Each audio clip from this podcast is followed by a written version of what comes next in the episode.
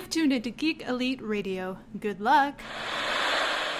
Hi, this is Steven from Geek Elite Media, and I want to tell you about Cuts by Candace, a hairstylist that'll work with you to get just the right look. After growing my hair out for years and years, Candace was the only stylist I trusted to cut my luscious locks. Mention our promo code GEEKOUT when making your appointment through the end of April 2019, and you'll get 10% off your hair services. Follow Cuts by Candace on Facebook and Cuts by Candace 3 on Instagram, and start looking the best you you can. Hey,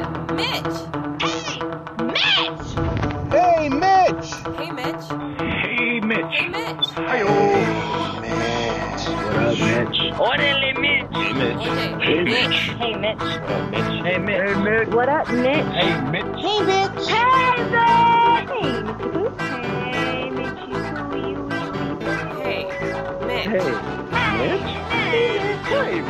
Hey, Mitch! Hey, Mitch! Hey, Mitch! Hey, Mitch! Hey, Hey Mitch. Hey, Mitch! Hey, Mitch! Okay, today I am here with Liz Steinworth, artist, author. Uh, it's great to. I, I actually I met you at the Mission Viejo Comic Con. We we talked there, and uh, it's great to have you on. Yeah, thanks for having me. Um, it was really great meeting you, and you guys just kind of lured me over right away. And you were the first ones to talk to, so I talked to the right people. yeah, so we we were quite the uh, pressure people to come in to, to come talk to us. We we were, but we had a great time. We we we uh, enjoyed talking to people. So uh, I'm glad that you were able to come over and look at our booth. so, like I said, you're an artist and an author. Um, Yeah. What medium is it that you prefer for artistry? Um, oil, and I started out as an oil painter. Um, I've always had my mindset on being an artist my entire life, um, and never had I thought that I would be an author. Mostly because I've had like issues with like academics growing up. Like I'm dyslexic, so I've got that challenge fighting against me. Um, and it wasn't until I painted Burden. Um, unfortunately, the viewers can't see it. Maybe they can find my website. But right behind me is my original painting that I painted in 2014 when I painted that, that inspired me to figure out who is this character that I just made and what is his burden and what is all of this about. So for two years, I just had fun brainstorming um, without even realizing I was writing a book. And eventually, I accepted that I could take on this challenge, and here I am, almost published a year now, and loving every moment of it. That's amazing. Uh, yeah, you like you were saying that the the book came from uh, the the paintings that you were drawing. Now, was there it, what what's the specific thing that you had to do when writing that to help you with your um, with your dyslexia? Like the fact that you, I mean, is there do you have to rely on your editor as much or something like that, or Yeah, definitely my editor and my, my first editor, she's like, that was probably one of the hardest things I've ever written or edited. And that was because it was the first thing I've ever written. Um, so a lot of it was learning the craft. And luckily, I went to Laguna College of Art and Design and I learned how to take back constructive criticism without getting frustrated or looking down on myself or anything. I just, I see the feedback and I see, okay, this is what I have to do to get better. And I just do it. Um, so it was a lot of doing that, a lot of just being aware of my faults because of those things. When I type on the computer, like I'll switch up. It's the keyboard is completely far away, but it's like the D, P, B, Q, G sometimes. Those letters I will type without realizing that I have, thinking I'm writing the right word. So I'll, my brain just does weird things for me. And so I have to be conscious of what I'm doing a lot more. And uh, it's just a, it's a fun little tick that I have, I guess. And so it's just being more focused. so? Then after after that obstacle, what was the next biggest obstacle for you in writing? You know, it's people ask me that a lot. And to me, not like it wasn't hard. I don't, that sounds pompous, but I, like I said, like I just look at each thing and I don't get overwhelmed by it. I just say, okay, what can I do to make this better? And so I'm not fighting so much as others, I guess, just because I can I don't see it as being obstacles. They're just it's just the next step. Um, but I guess the hardest thing would be all like right before publishing, where it's all that technical stuff, where it's no longer creative, and it's like, okay, what do I need to do? And I need this file format and all of that stuff. But luckily, my fiance is more of the uh, smart brained type of guy to figure that stuff out for me. But so I guess just that. I don't know. no, that's, fine. That's a great answer. So what what about uh, in the process of getting published? What was what was what's a surprise or an obstacle that you came across there? Oh my gosh. Um, I'm so so right before publishing, I would say several months before publishing, I had the idea that my first book was going to be named Burden, and I was going to use this painting Burden for my cover.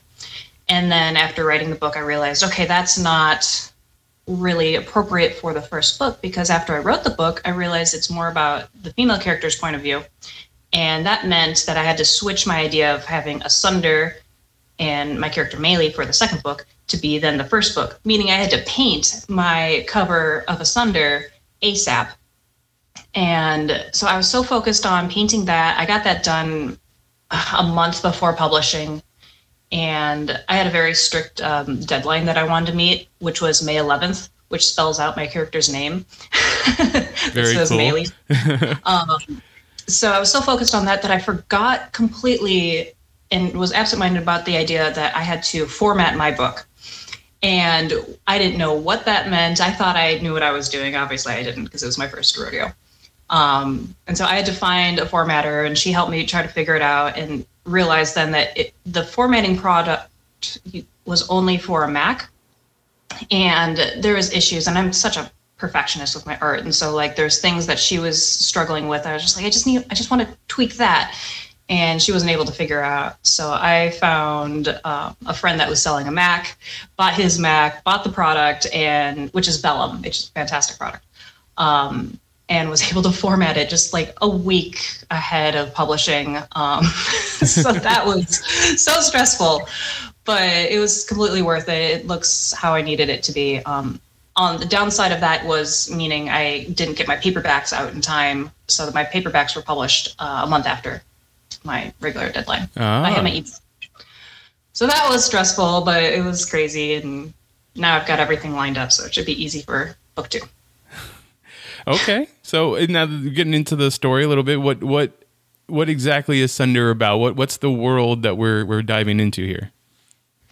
So it is a I like to call it a heroic fantasy novel um, with a flair of romance, and I meow. Or my cat. um, so it is about a thief that turns on the thieves guild he's with to rescue and take home the princess that they're just hired to kidnap. And so he hadn't realized who she was during the kidnapping until it was too late. And so then he needs to make a hard decision on does he turn on the guild or does he follow the, um, the task through to see who her enemy is and who his enemy is, I guess, too. So it's um it's a lot about trust and loyalties and solving a very broad mystery underlying everything. So I feel like I'm rambling now. No, no, that's perfect. That's great. so, and and as, as you said, the story was uh, inspired by your art, your own art. Was um, did you happen to like this this genre of story when you were growing up? Is is that something that also inspired you? Yeah, so I've always been attracted to um, like vigilante characters, and I think that started rooting from Robin Hood. Um, my brother and I would play castle Legos all the time. We would have our little den of thieves that would go infiltrate the castle and like all that kind of fun drama, and uh, that's always been great. And we played Dungeons and Dragons growing up, and um, just pretty much anything like that. And as I got older, I di- dove into playing Assassin's Creed, and that just that took over completely because a bunch of attractive men in hoods. How can I not be excited? um, yeah, looking at it looking at your art, you have a lot of hoods in there. That's pretty awesome. I've got a thing for hoods and stubbled chins. um, so yeah, so I started just exploring that realm more, just trying to emanate that those characters, those feelings of you know people that have to do bad in order to do good. Um, so I started painting and dabbling in my um, I don't know words, uh, figuring out what I wanted. And the painting burden was from when I hired my cousin Dominic, and I put him in my mother's antique woolen cloak, and we had a photo shoot for two hours, and that was helping me express what I wanted to share. And I remember like when I posed him in that picture and I like pushed his elbow in and I brought his hand up and I told him to smirk and tense his muscles. And I was like, I cannot wait to paint that tomorrow. And I did. I went out to the art store and I bought a canvas and I got to it right away. So it's just been fun to express that and then to not only just express it, but then to find something that really has driven me further and made me write a book and many, many, many more. hopefully. So I mean, and I, I, it's a little bit of a side note, but you said D and D there. Did you have a, a, a certain type of character you like to play, or did you jump around to different characters? I've always been a rogue. I've always been rogues. Human rogues, usually. Just that same character aesthetic. So, uh, no, I did a mage once. Um, I, I played around with a mage and she was all right, but um, I didn't. I don't know. I don't find the idea of magic as exciting as a raw human character fighting their own struggles. Yeah, when, whenever I pay, play, I, I've never played magic users. It's always some type of fighter. Bard is probably the closest I ever get to doing a magic user. Fun. I haven't I haven't played around with that before.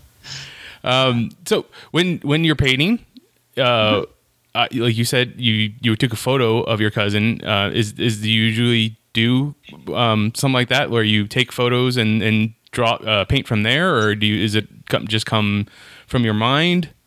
Yeah, um, I struggle very hard with drawing from my imagination. I have a lot of other authors asking me like, "Hey, can you draw my character?" And I'm like, "I'm I'm not a concept artist. I can't struggle mostly because I am that perfectionist, and I know when I draw something, I'm like, that's not the right proportions. I don't know how to do that. I need reference photos, unfortunately." What would be better is to work from life, but no one wants to sit there for 50 hours. and I don't want to pay a model to sit there for 50 hours. I just want to, you know, get it through and yeah, like I would, but in time when I have money to do that. so yeah, definitely working from photos is great. Um, I can do like photo manipulations, like do like a Frankenstein photo mess, and that's what I had to do for Asunder. Um, she the, the model for that is Fran Nardon, and I found her um, on Instagram and every I started following her because I was trying to find people that looked like my characters. And every time I saw her, I'm like, okay, that's Maylee. No, that's totally Maylee. That she looks exactly like Maylee. So I built up the confidence to um, message her and ask her if she would model for me, and she accepted. Um, she um, we're local. She's in Long Beach. I'm in Mission Viejo, so it wasn't too far. But she chose to do the pictures on her own. So I sent her a, uh, a sketch, a really, really horrible, disgusting sketch. Like I said, I'm a horrible concept artist. But she was able to nail exactly what I wanted because I wrote out like the emotions and what she should feel. And it was really great. Um, and so when I started painting that, I realized I put her, I had told her to put the arm in a certain position. And it really wasn't working well in the art. And so I had to then take a picture of myself doing a pose, trying to get a new arm in the right position, and then I had to um, Frankenstein that into it, and yeah, that was a hard painting. that- I realized I had written myself the, the hardest thing to paint: a beautiful woman with black flowing hair, with an orange scarf, with uh, a feathered jacket being torn asunder. so it's just like all these hard things, and people would be like, "Well, what about the hands and the arms?" I'm like, "That's easy for me to paint. Like I can paint that any day." Which is odd for people that like, aren't those supposed to be the hardest? but so that was crazy. So what what what does the title of Asunder mean? So uh, asunder means to be ripped apart in, in the sense of Maylee's life, her um, everything that she thought was going on and her expectations of what's going on in the world are then torn asunder. So things truth that she thought were real are being explained in other ways that she's now questioning.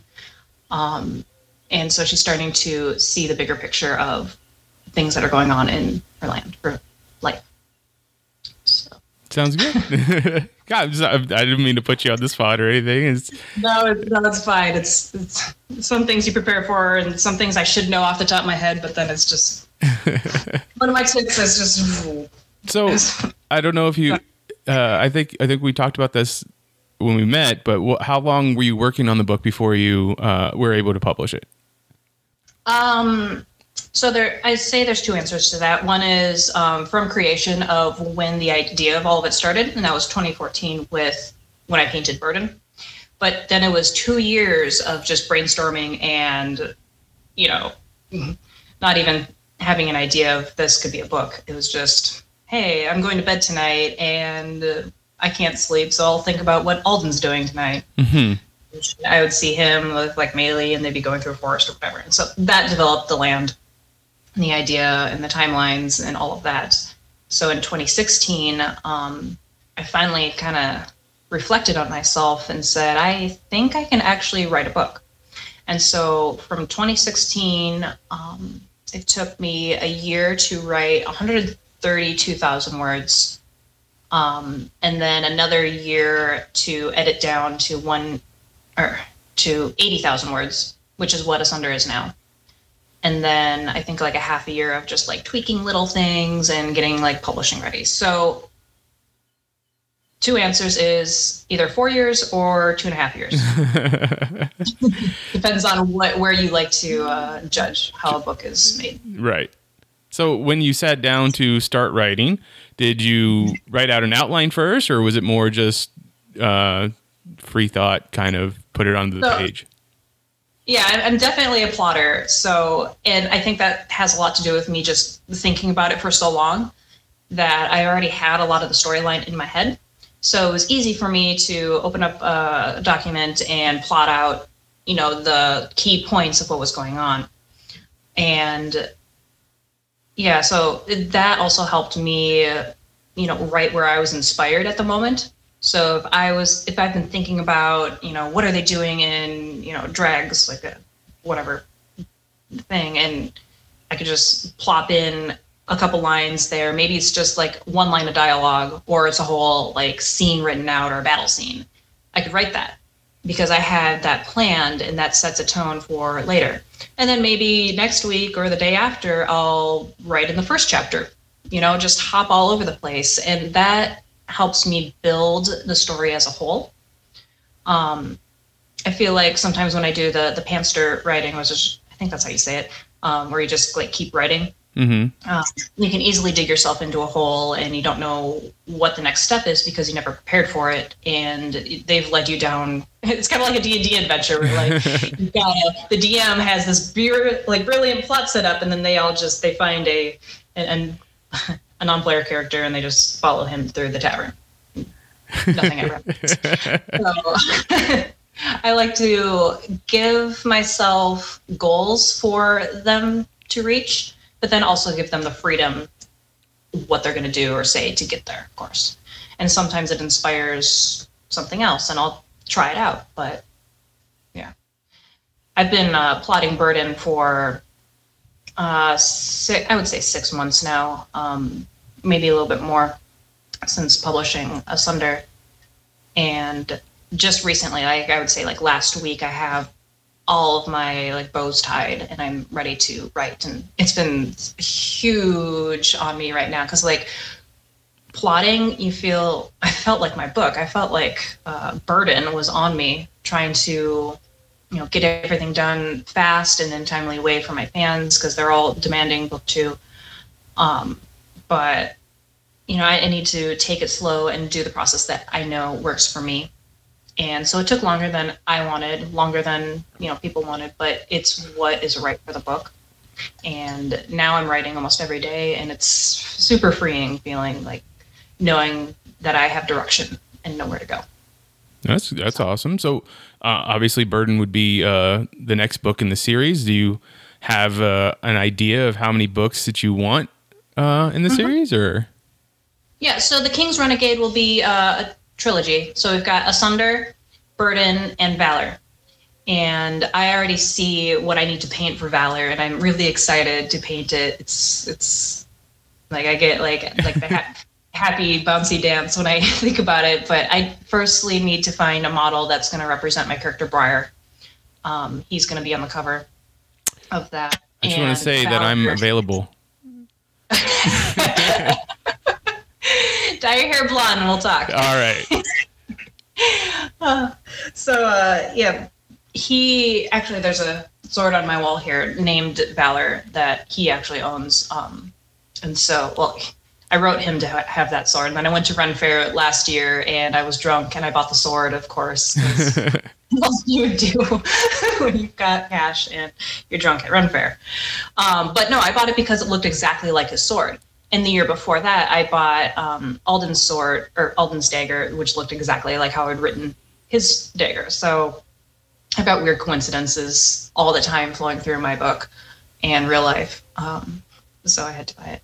Anyway, so I have Briar in mind for book three for the title Valor, and I expect him to be holding the sword of some way. I'm trying to figure out exactly how that's going to work and represent it in a similar way that I've got both Asunder and Burden. But I'm excited. Okay, that's cool. So, uh, I mean, obviously, uh, IP is a very in, important thing these days because everything is multiple uh, medias, mediums, and stuff like that. Um, since it started out as a visual, did do you have an idea? And I don't know if you're a movie or TV person or anything like that, but like, do you have an idea of how this would look on the screen? That would be fantastic. I mean, I that would be great. I have ideas of people that I would have cast for sure. Um, Alden would be Nick Bateman. He, for many stupid reasons, he he he looks and acts and talks and sounds exactly like how I wrote and saw Alden in my head, and so that's easy for me. Um, Briar would be Bradley James. Um, he's the guy um, that did King Arthur for Merlin, and he's actually in Medici now. Uh, as far as a couple of the other characters, I wouldn't know who to cast, but it would be really fun to see it on the screen for sure. Um, I think it would be an easy film to do because it's it's since there's no magic, there's no nothing like crazy except for like a sea monster. Um, it's just like castle woods and stuff. But I don't know. That's that's a long, long term goal. Like Right. I wouldn't expect anything, of course, anytime soon. But yeah, But- I've got I've got big goals, but I've I've, I've nowhere to set them. Like right now, my first goal is well, I finished my first goal. So finish the series, and then I'll think about you know audiobooks and all that kind of fun stuff. So what what was there uh you said you never thought that you'd be writing, but did you do a lot of reading uh growing up? Was that a thing for you or No, actually, and I, I'm still a really horrible reader. Um, and that is like, I know there's probably a lot of authors and even readers that are like, "Oh, how dare you!" and I a lot, and I apologize, but then I really shouldn't because a lot of that has to do with my reading disabilities. Um, I pick up a book with like written words in it, and firstly, I'm super intimidated because I see this hunk of words. You know, it's I need to. It's, it's a dedication, right? And I need to make sure that what I get into is going to be something that I really enjoy. And so, if I'm not inspired right away when I start reading it, I'm going to not read it. Um, and also, when I start reading, it's hard for my eyes, my brain, anything to like stay focused into it and really grasp what's going on unless it's written in a certain way, I guess. Sometimes I'm able to do it. Sometimes it's just what's going on and I zone out and I don't know. It's difficult, needless to say. And so the way that I digest books now that I've learned um, exists is audiobooks. mm-hmm. And I didn't pick up an audiobook until 2014 when I was painting Burden and I listened to Michael J. Sullivan's Riyria Chronicles. And that is what really, I think, helped me get into story mode. Um, just realizing that, hey, there's fantasy books out there that I can enjoy. but also at the same time, I that book, that series is so good. I haven't found anything else that lives up to what I enjoyed so much from that. So it's been a challenge. So I've been picking up more books, um, and by picking up, I mean like downloading and listening to them. And I often don't finish them because I'm not engaged. Uh, it's not something that I want, or it's lacking something, or it's in first person, or the narrator sucks, or I, I'm very particular. And all of these things, I think, has helped me to write a book that people stay engaged with. And I've received a lot of feedback with that same thing. Um, many people are like, "Hey, like I, I really have a hard time getting through a book, but I couldn't put Asunder down." And I think I really do think that's because I wrote it in a way that would keep myself engaged. If I can't enjoy a book, how is someone else going to, right?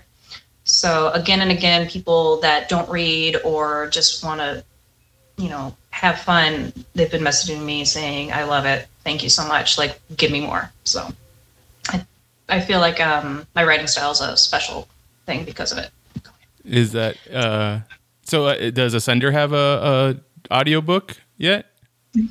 Not yet. Um, and that's that's a goal. Like I said, the guy Nick Bateman, um, he's a model, actor, um, martial artist, and he is definitely my goal to have as a narrator. Um, and I don't know if it's a tangible goal or not. It's definitely in his court if he would want to accept something of that um, and do because it is it is a commitment. It's a lot of hours in studio, and it wouldn't just be one book when you have to do an audio. You have to accept the whole series, right? So, you know, I've he he knows about it. He knows about me, and it's it's crazy. Even a couple days ago, I had um, like there's like stupid weird coincidences, like I was telling you, and I had messaged his fiance. She follows me on Instagram, and she had asked.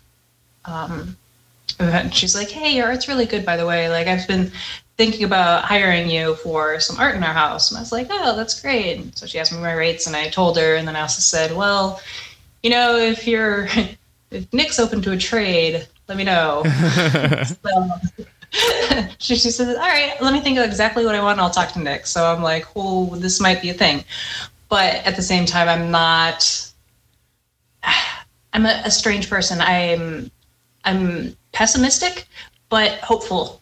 So I don't cling on to something with like expectations ever. I don't expect anything from anyone. I just, I'm hopeful and positive but I never, you know, th- that way I'm, I'm never disappointed and I'm always excited.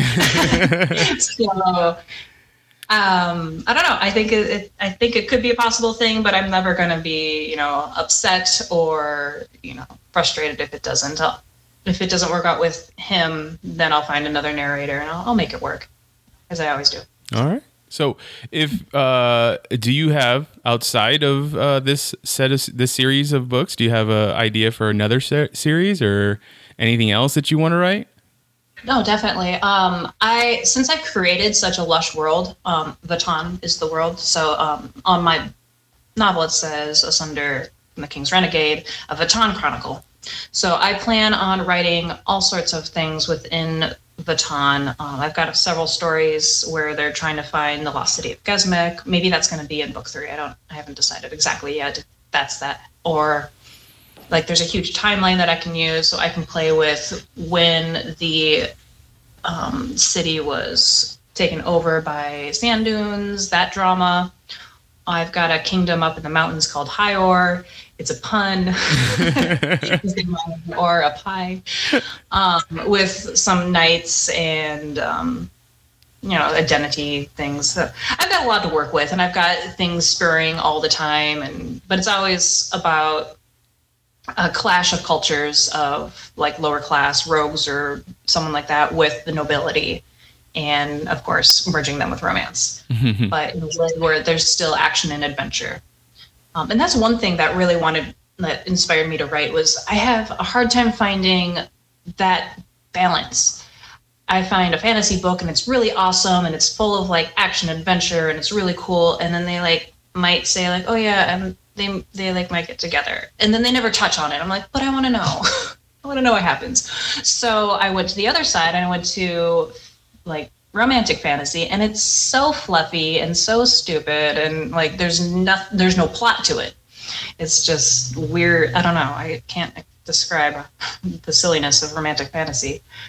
Um, so i wanted that marriage of both where it's a strong plot and it has strong romance and characters that you can identify with but it's not so lovey gushy that you're just like oh my god this is annoying. It's i don't know realistic Okay. for so that that's my goal every time I write something, and I've received a lot of positive feedback, begging for more of that. And I like to call it uh, roguemance. That's my new tag I'm I'm trying to work with. 'cause It's it's a thing. So okay, so I mean, obviously you, you have the whole world of Vatan, you know, constructed in your mind and and in the book. But it, are there things? I mean, obviously there's things that have not made it into the book per se, but do you have it like written down somewhere in your your I don't know laboratory study kind of place, just like where everything is and uh, straight up? Yeah. There's a there's a lot in my head that's kind of jumbled around and I do have notebooks and they're the most messy, unorganized things you'd ever like it's so random. I but th- that's how I I work. I will pick up my notebook, my sketchbook and turn to a random page, like middle of it, no sense or reason for it and I just write down what I'm thinking. And as soon as I write it down, it tends to stick in my head and I've then kind of saved it as a memory. And I never have to go back to that page again. So there's notebooks and sketches and things all over the place that have notes that are relevant, notes that are old and whatever and but it's it's all up here and it's all been figured out. So Very cool. yeah. All right. There's a lot. So for so an upcoming writer, someone or other than yourself, if, if someone wanted to get into something like that, what's what's some piece of advice that you would have for them? Uh, just do it. Just do it. Just write it. Um, I mean, that's very vague, but um, look into, I guess, relating back to one of your other questions, you asked what was one of the challenging things. And right away, I did just jump in and write. I didn't know anything about writing, I just did it, right? Um, and so I didn't realize that there's there's certain rules that you should follow, like figuring out which point of view you should follow and what you like writing in. I knew right away that I liked writing in third person, but I didn't understand that there's such thing as like third person omniscient or close or limited. Um, and so I had been writing like all the characters' thoughts and like all their actions all at once, just because like I was just trying to get my book out of my head. And it was a hot mess, and people are like, "I can't figure out what's going on, girl." and uh, so I think one point I would say before you start writing is figure out those things. Figure out what point of view you want to write in. If you want to write in multiple characters, or if you just want to follow the story of one person, do that and get to know your style. Um, also, to take constructive criticism seriously without going down on yourself. And that's going to be the hardest thing for people to, I think, work on for themselves. Um, but getting past those initial emotions and separating yourself from feedback with your writing is going to help you learn a lot faster and get into it. Um, if if someone tells you, "Hey, uh, well, you know, you spelled this wrong, and I think this would flow better here," that would be a stronger piece. If you take that feedback and you're like, "Oh man, I'm so horrible! Like, how could I ever think I could be a writer? That's so stupid. I'm going to just stop." That's horrible. That's so sad. Like, there's so many people that take it that way, and I feel terribly for them because anyone that's giving you advice or constructive criticism or anything like that, they're not saying it to hurt you or bring you down or show you that you're bad. They're telling you because they want you to succeed. It's it's a positive thing. It's it they want to see you get better. Otherwise they wouldn't have told you.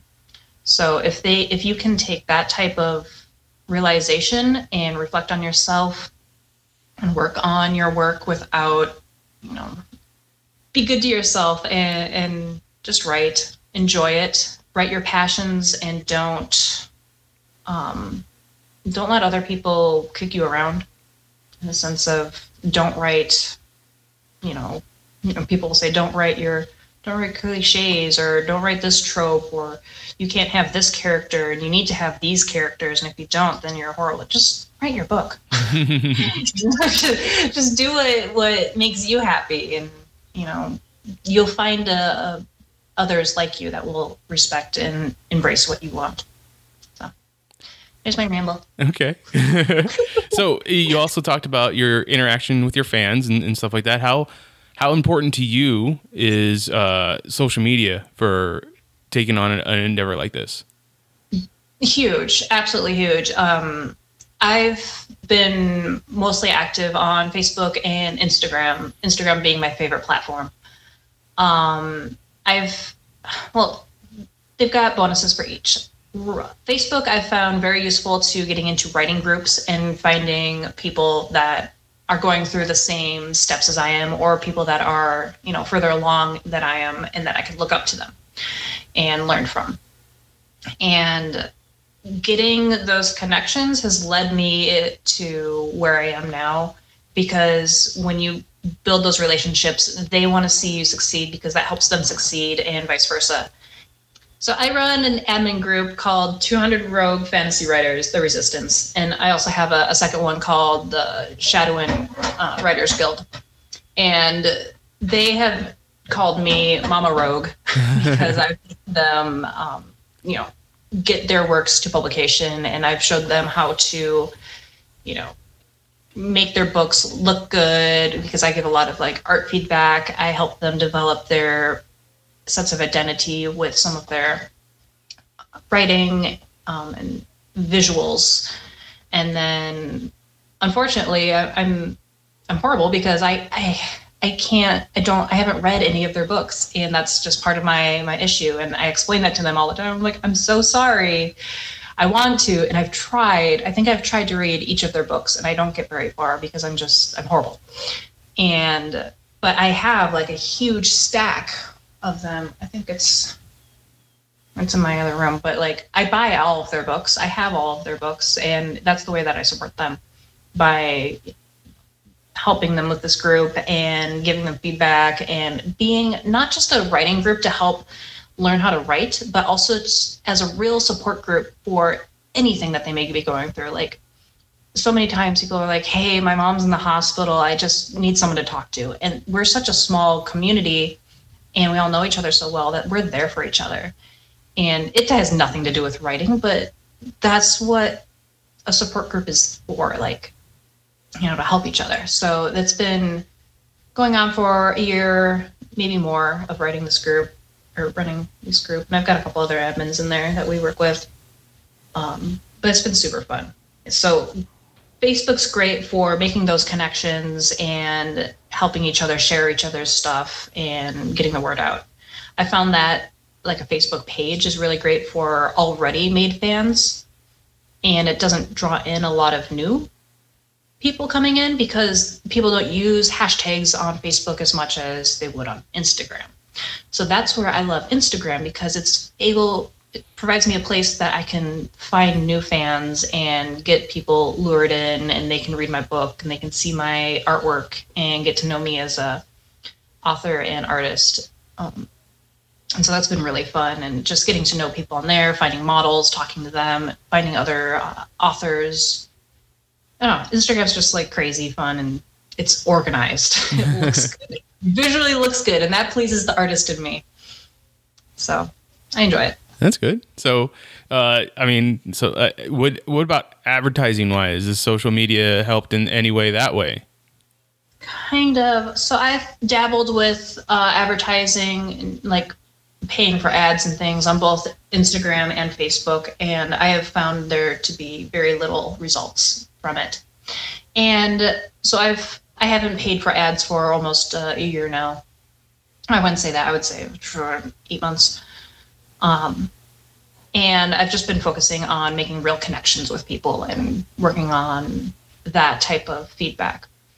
Um, I think ads will be in my favor later when I've got more books out, when I can kind of prove to the world that hey i'm not a one trick pony like here's book two here's book three here's all these other books that i'm going to have and then an ad will help with those.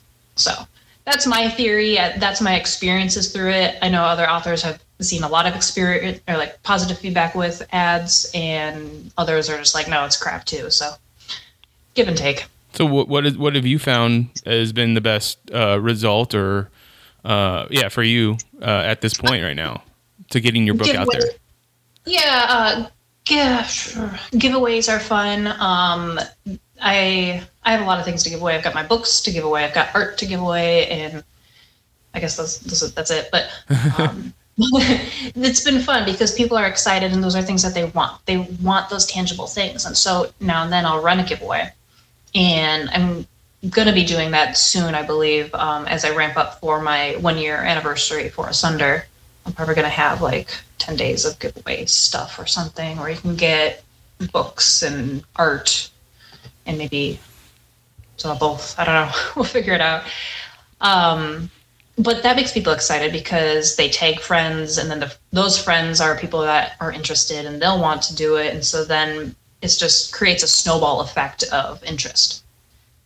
So giveaways are great. Um, otherwise, I would say sharing other people's stuff, making sure that you're tagging um, people and just being interactive.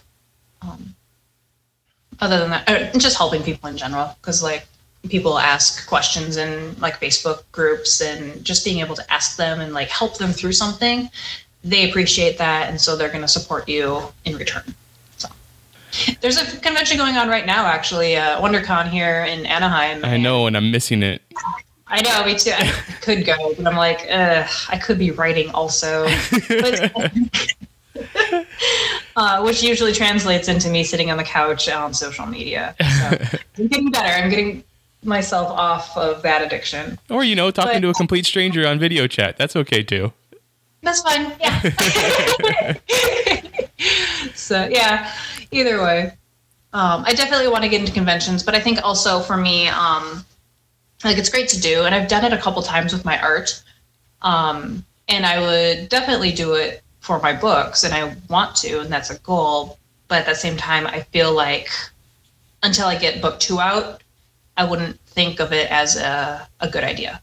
Right Mm-hmm. just because I want to have that presence of, hey, this person is on a roll, I trust in this author, and I believe in there. So Okay. All right. So I don't know if you get a little bit about you, about the the author artist that you are. What what is it that you you like to watch? What what do you geek out about? Do you play video games? Do you do you uh you know do extreme sports? Are you a skydiver? Oh God, no, not, no! I will not put my life in danger through the. Um, but yeah, several things. Um, so my fiance actually works for Turtle Rock Studios. They are a uh, game studio um, here in Lake Forest, California. They made Left 4 Dead and Evolve, and they've just recently announced um, Back 4 Blood, another zombie killing game. Um, so I've always been passionate about video games in that sense. Like I said, I played Assassin's Creed. Um, and I used to be super gun ho about you know, playing Battlefield and all sorts of stuff. But actually, since I picked up writing, I haven't played a game, I would say, for four years now. Um, and it's a lot of that dedication of kind of like write, reading a book. It's like, I need to be sure I'm going to enjoy this and want to sit through like 10, 12 hours of doing that activity. Um, so I haven't played anything, unfortunately. Um, I'll watch movies now and then, um, but I still have that same like guilty feeling of like I should be making my own content. I should be doing my own thing. Um, but Game of Thrones definitely obvious. Love that. Um, I just watched Medici. Um, and that was only for personal reasons because uh, the actor that I see as my character Briar was in the second season, so I watched all the way through that just to see him, and I was like, there he is. Um, uh, let's see, How excited are you for the next season of Game of Thrones? pretty excited. I've been season. brainstorming if I should um, throw a Game of Thrones like watch party at my house or something. I think it'd be fun. Um, I should do that. Make people come in cloaks and stuff. Any Um, any theories on the on the end? Who's going to be on the Iron Throne if it even exists? if it even exists. Uh, I, you know, I don't like thinking too far ahead uh, of things like that. Um, I, I do it so much with my own book that I want to just be fed information, right? Like I just want to enjoy something else without thinking too hard about it. So I haven't plotted or like I haven't tried to solve anything. I just sit there and enjoy. But I don't know. It's just gonna be a shit show. Everything's gonna be on fire. So that's a good question though, is since uh, as a as a writer and a creative, like when you're watching things like that or you're you're being fed, do you do you think, oh, I would have done something different there, or do you just take it all in? Yeah. Yeah, so it makes it really hard to watch things nowadays because even if I'm trying, I'm trying hard not to think about it, I'm thinking about it. Yeah. Um, a good example, the last thing I can think of, well, not the last thing, but one of the examples I can think of is um, oh, what's it called? It was that Pixar movie with the um, a little Mexican boy. Coco. Coco, yeah. So everybody, like, I was watching that, and like right away, I was like, oh, this is the plot twist. Like, super quick into the movie, and then like when the plot twist was revealed, the entire theater gasped. So I'm like, really? They didn't get it till now? Oh it was ruined to me because I'm so like, I know how storytelling works and how certain things are said in certain times to make plant the seeds, right? So it's frustrating. I wish enjoy things sometimes, but yeah. I, I completely understand that. I, I had the same. I had the same feeling just watching Us recently. Like I really Yeah. felt like the when you get that the big reveal, it's just like, oh, I, I mean, I kind of got that earlier, but didn't- Yeah. Um, and and people with my book, there is a big plot twist, and if you're clever, if you're reading into it like I would, you could figure it out. Um, and there's plenty of people that don't.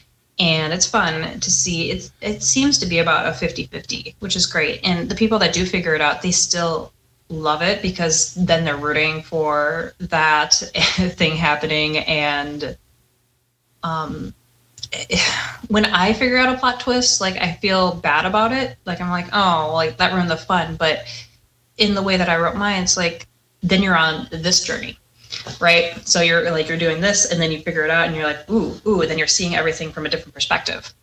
Um, and in that same sense, when people have read through and they didn't figure it out, and they get it to the end, they're like, oh my gosh, that then they go back to the beginning and they read it again. So many times I've had people tell me like, "This is my second read through." I have one fan that's read it over ten times. It's not even out a year, and she's read it ten times. I'm like, "Oh my god!"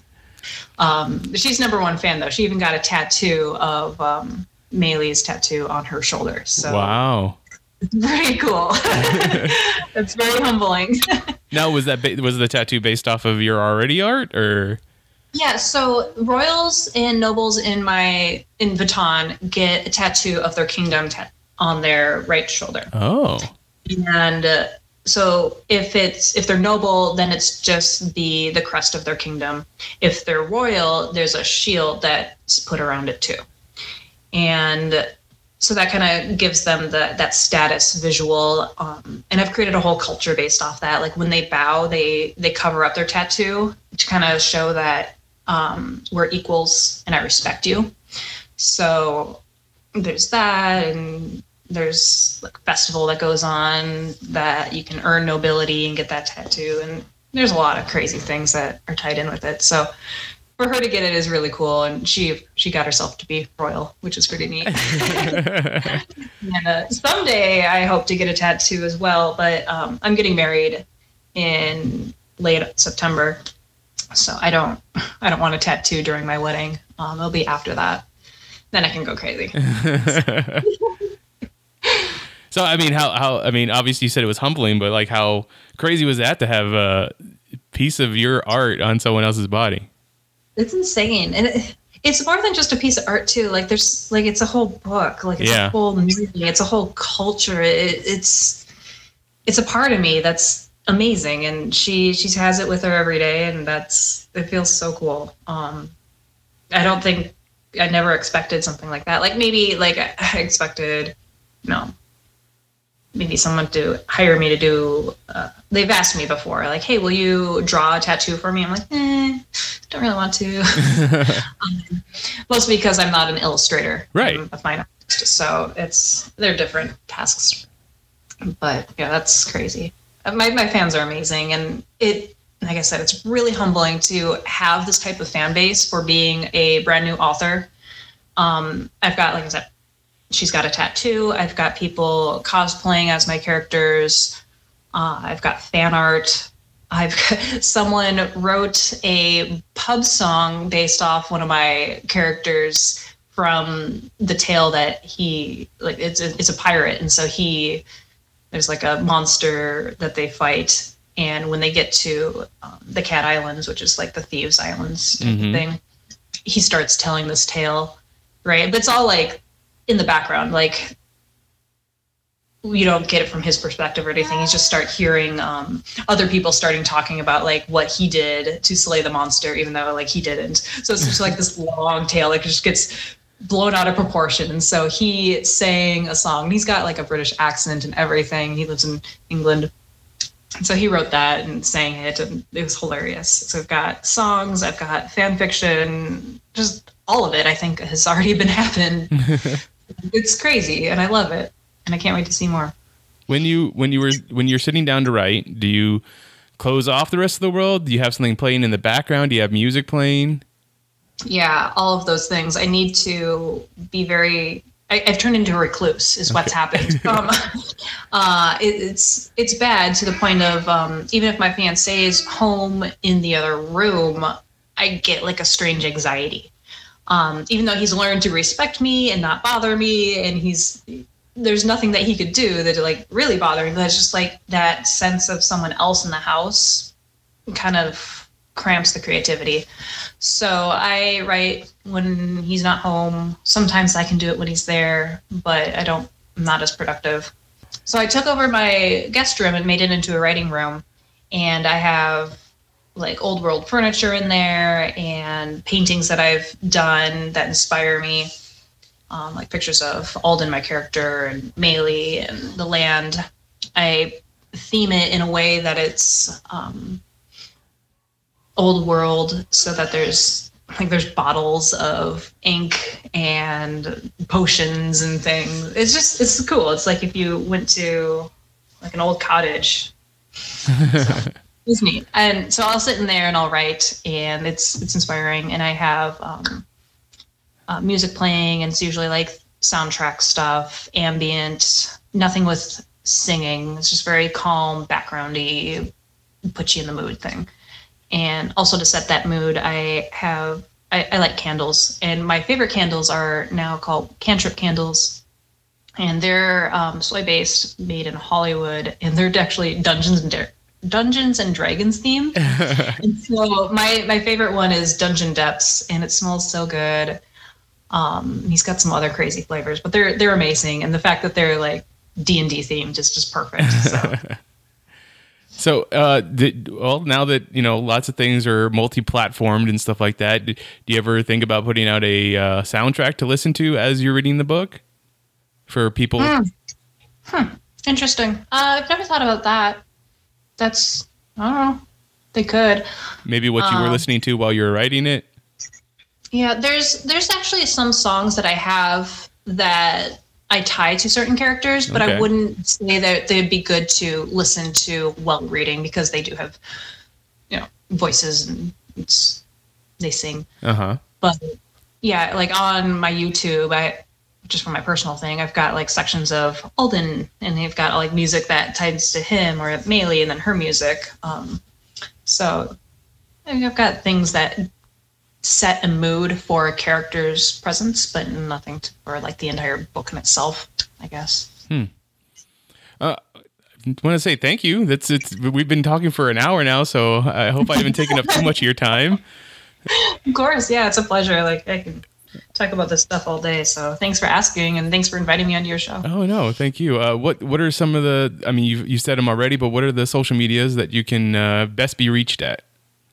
Sure. So um, I'm mostly active on Instagram, and that tag is the art of Liz.